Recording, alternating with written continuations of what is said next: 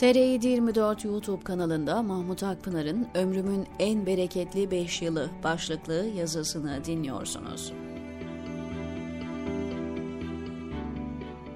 2010-2015 yılları arasında KHK ile bir gecede kapatılan 17 vakıf üniversitesinden birisi olan Turgut Özal Üniversitesi'nde çalıştım. Hayatımın düşünme, öğrenme, üretme, farklı dünyalara açılma, yazma, paylaşma anlamında en verimli yıllarıydı.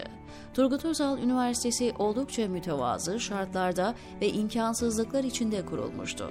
Köklü bir geçmişe, güçlü bir geleneğe sahip değildi. Başta akademik kadro olmak üzere hepimiz bir koza olarak başlayan üniversitenin nereye gideceği, neye evrileceği konusunda merak içindeydik.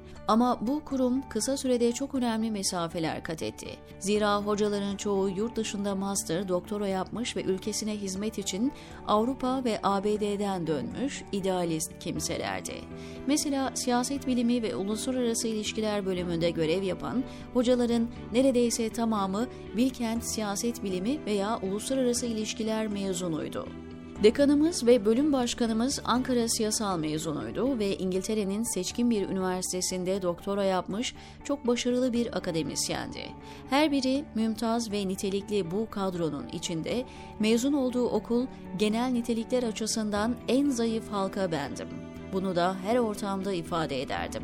Aradan geçen 5 yıl içinde ben bile pek çok yayına, esere imza attım, yarısı akademik 10 kitap yazdım ulusal ve uluslararası hakemli dergilerde bir düzineden fazla makale yayımlama imkanım oldu. Ayrıca farklı gazetelere çok sayıda güncel makale yazdım, televizyonlara mülakatlar verdim.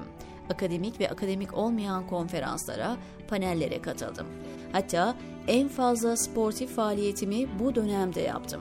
Bireysel spor yanında haftada iki voleybol maçı yapar, masa tenisi ve bilardo oynardık. Okumaya en fazla zamanı bu yıllarda ayırdım. En fazla cemaatle namazı bile bu yıllarda kıldım. Zira zemin kattaki mescit hep açıktı ve her daim cemaat yapma imkanı olurdu. Bana en çok haz veren durum, üniversitede gençlerle etkileşim içinde olmak, onlarla karşılıklı alışverişte bulunmaktı. Üniversitede nitelikli kadro yanında mütevazı imkanlara sahip ama dingin, uyumlu, huzurlu bir ortam vardı. Bu durum üretkenliğe olumlu katkıda bulunuyordu. Takım çalışması ruhunu en yüksek seviyede burada hissettiğimi söyleyebilirim. Kütüphanede en fazla vakit geçirdiğim dönemdi. En fazla uluslararası kurumla, kişiyle muhatap olduğum yıllardı.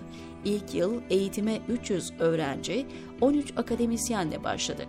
Çıktığımız mütevazı yolculuk 5-6 yıl içinde 100 ayrı ülkeden 7 bin öğrencinin eğitim aldığı, farklı milliyetten hocaların, personelin çalıştığı uluslararası bir üniversiteye dönüştü. Şahsım için akademik ve sosyal anlamda çok velüt, verimli bir dönemdi. Ülkeyi terk etmek zorunda kalıp yurt dışında yaşamak gerçek bir hayat tecrübesi oldu. Ufuk kazandım, dünyayı tanıma imkanı buldum. Kesinlikle her akademisyenin, aydının yaşaması gereken bir yolculuk bu. Merhum Özal'ın akademisyenleri, bürokratları, yargıçları kısa süreli de olsa neden batıya gönderdiğini daha iyi anladım. Maalesef Türkiye'nin çok ayrışmış, kutuplaşmış, zihinleri dumura uğratan, fikri boğan, peşin hükümler ve saplantılar üreten bir ortamı var.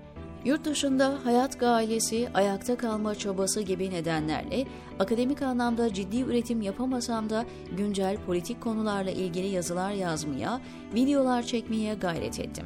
Yine konferanslar verdim, sosyal akademik ortamlara katıldım.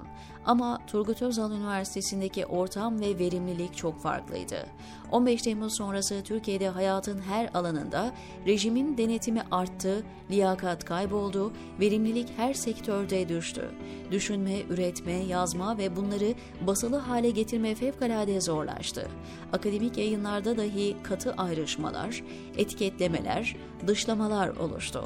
KHK'lı 7000 akademisyen sadece mesleğinden olmadı. KHK'lı diye etiketlendi, hayatın her alanından dışlandı, makaleler, bilimsel eserler müellifi nedeniyle ideolojik tasnife tabi tutuldu. Münhasıran sosyal bilimciler başım belaya girmesin diye üretmemeyi, yazmamayı tercih etti. Yaşadığımız süreç her alanı vurdu akademik dünyayı, kültür sanat hayatını dumura uğrattı. Bu dönemde kapatılan medya kuruluşlarına, hapse atılan gazetecilere ilave belki binlerce yayın evi kapatıldı, on binlerce kitap yasaklı hale getirildi ve suç unsuru ilan edildi. Aydınlar, yazarlar yazmamayı daha emniyetli buldu. Yazmak isteyense basacak yayın evi bulamadı. Mümtaz Ertürköne gibi bir aydın hapisten çıkınca kitaplarını bastıracak yer bulamadı. Düşünmenin, yazmanın, eser vermenin pratik hayatta karşılığı hapse girmek, ceza almak, dışlanmak, etiketlenmekti. Şahsımı vasat altı bir akademisyen, yazar olarak görürüm aydın ve entelektüel niteliklere haiz olduğumu asla düşünmedim. Amacım benim gibi ortalama bir akademisyenin maruz kaldıkları üzerinden AKP rejiminin ülkede ne tür akademik, kültürel yıkımlara sebep olduğunu göstermek. Erdoğan rejimi yargıdan eğitime, medyadan bürokrasiye kadar en üretken, en verimli çağında milyonlarca nitelikli, liyakat sahibi insanı kıyımdan geçirdi. İşinden uzaklaştırdı. Kadroları beceriksiz yandaşlarla doldurdu. Adalet ve liyakati bitirdi, insanlardaki çalışma azmini, üretme aşkını öldürdü. Gayreti vataniye ve milliyeyi yok etti. Toplumdaki her bireyin Türkiye'ye inancını, hukuka, adalete itimadını, İslam'a güvenini tüketti. Erdoğan'ın ülkeye verdiği bu zararlar çaldığı paraların, yolsuzlukların yanında devede kulak kalır. Ülkeye katkısı olabilecek, üretim yapabilecek yüz binlerce insan yerinden konumundan edildi. İnsanlar en değerli anlarını yeniden hayata tutunmak, maişet temini için geçirdi. Dolayısıyla ülkesi ve insanlık için katma değeri yüksek, birikimine, uzmanlığına uygun işler yapamadı. Buna fabrikasına el konulan sanayicileri, ticaret erbabını da katarsanız kaybın ne kadar büyük olduğunu anlayabilirsiniz. Ağaçlar tam meyve vereceği dönemde kendi habitatından, toprağından uzaklaştırılırsa kurur veya meyve vermez hale gelir. Erdoğan, milyonlarca insanı en verimli döneminde kendi habitatlarından söküp aldı, yokluğa, kuraklığa mahkum etti. İnsanlar bir şekilde yaşama tutunuyor ve hayatlarını yeniden kuruyorlar.